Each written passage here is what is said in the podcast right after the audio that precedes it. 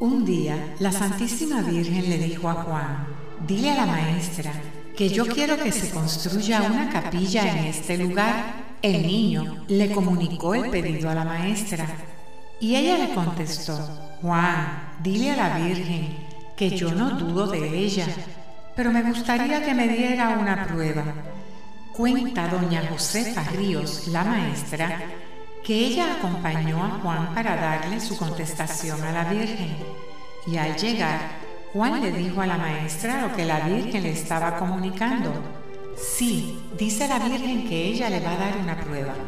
Doña Josefa no sabía cómo ni cuándo, pero tenía fe y sabía que recibiría la señal.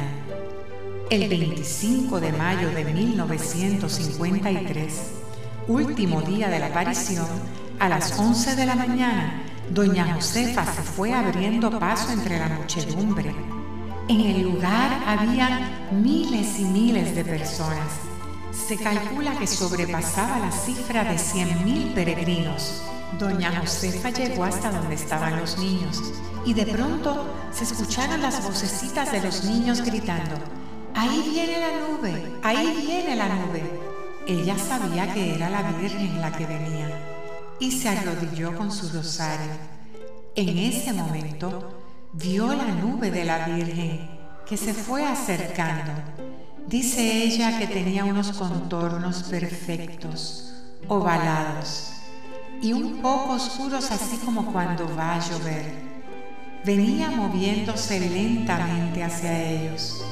La nube se detuvo cerca del pozo y comenzó a formarse una luz en su centro que brillaba cada vez más. En ese momento, la maestra se puso de pie y levantó su rosario en dirección hacia la nube. Siguió observando y vio cómo se formó una capilla idéntica a la que se encuentra actualmente en el santuario de la Virgen del Pozo. Esta fue construida y está colocada en la misma posición en que se le presentó en esta visión a la maestra. Sobre la capilla se formó la faz de Jesucristo con una corona de espinas y sobre esta un rosario. Un impulso hizo caer a la maestra de rodillas. Sintió como un ruido de relámpago y entonces vio cómo se dibujó un corazón luminoso que sirvió de marco a todo aquel cuadro celestial que estuvo contemplando no sabe por cuánto tiempo. Al desaparecer la nube, dice la maestra que miró a su alrededor y vio a toda la multitud cubierta de una neblina azul muy pálido, con lo que ella concluyó que era el manto de la Santísima Virgen que les cubría a todos. En ese mismo momento, ocurrió un milagro de sanación en una dama griega y unos minutos después comenzó a llover torrencialmente. También ese mismo día, 25 de mayo del 523, a las 11 de la mañana, los peregrinos comenzaron a gritar que veían a la Virgen bajando una montaña cercana al pozo. Una dama que estaba en el lugar retrató dos veces hacia la montaña hacia el mismo punto donde la gente decía que veía a la Virgen bajando.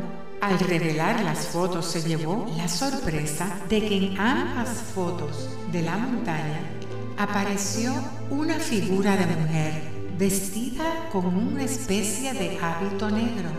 Puede distinguirse que además del manto llevaba algo sobre su cabeza y caminaba por encima de la arboleda de aquel monte.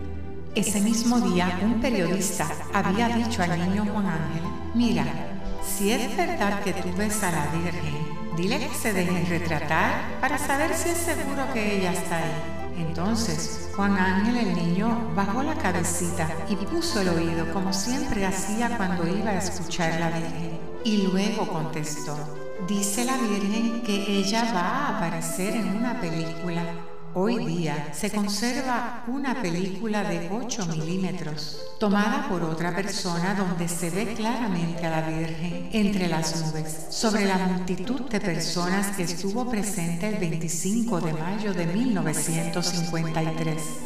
Esta imagen es más grande que el resto de las personas. Aparece ella extendiendo sus brazos como si estuviese bendiciendo a la multitud allí reunida. La Santísima Virgen no realiza actos de magia. Los milagros que suceden por su intercesión tienen como propósito la conversión de un mundo donde falta la fe, la esperanza y la caridad.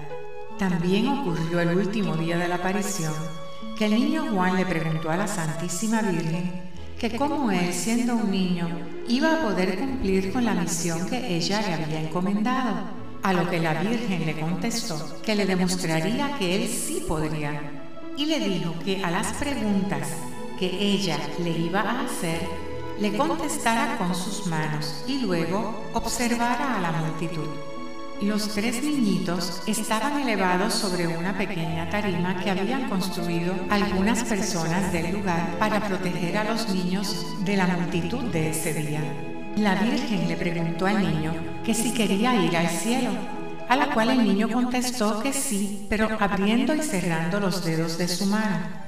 Para su sorpresa, las personas que estaban a todo alrededor comenzaron a hacer lo mismo abrían y cerraban los dedos de sus manos. Luego la Virgen le preguntó al niño si quería ir al infierno y él le dijo que no, moviendo el dedo de un lado a otro. Nuevamente sorprendido vio como toda aquella enorme multitud le imitaba. Otra de las cosas que el niño Juan hizo y que la multitud imitó fue trazar unos corazones con los dedos. Todo lo que el niño hacía, la multitud repetía. En ese momento, el niño puso su cabeza de lado como hacía siempre que iba a escuchar a la Virgen, y entonces dijo a todos que levantaran sus brazos para recoger en las manos una lluvia de colores que en ese mismo instante comenzó a caer. Después de un rato, Juan le dijo a la multitud, miren sus manos, sus ropas, todo, todo está seco. Y así fue lo que causó un gran revuelo entre la muchedumbre por aquel milagro. La Virgen quiso enseñarnos que no podemos sentir miedo ante nada que nuestro Dios y Señor nos pida. Si es un mandato de Dios y más a través de la Santísima Virgen María, tenemos que estar dispuestos a obedecer.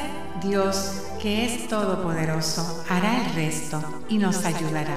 La Virgen nos dice que de su mano y con la gracia de Dios podremos realizar todo cuanto ella nos pide.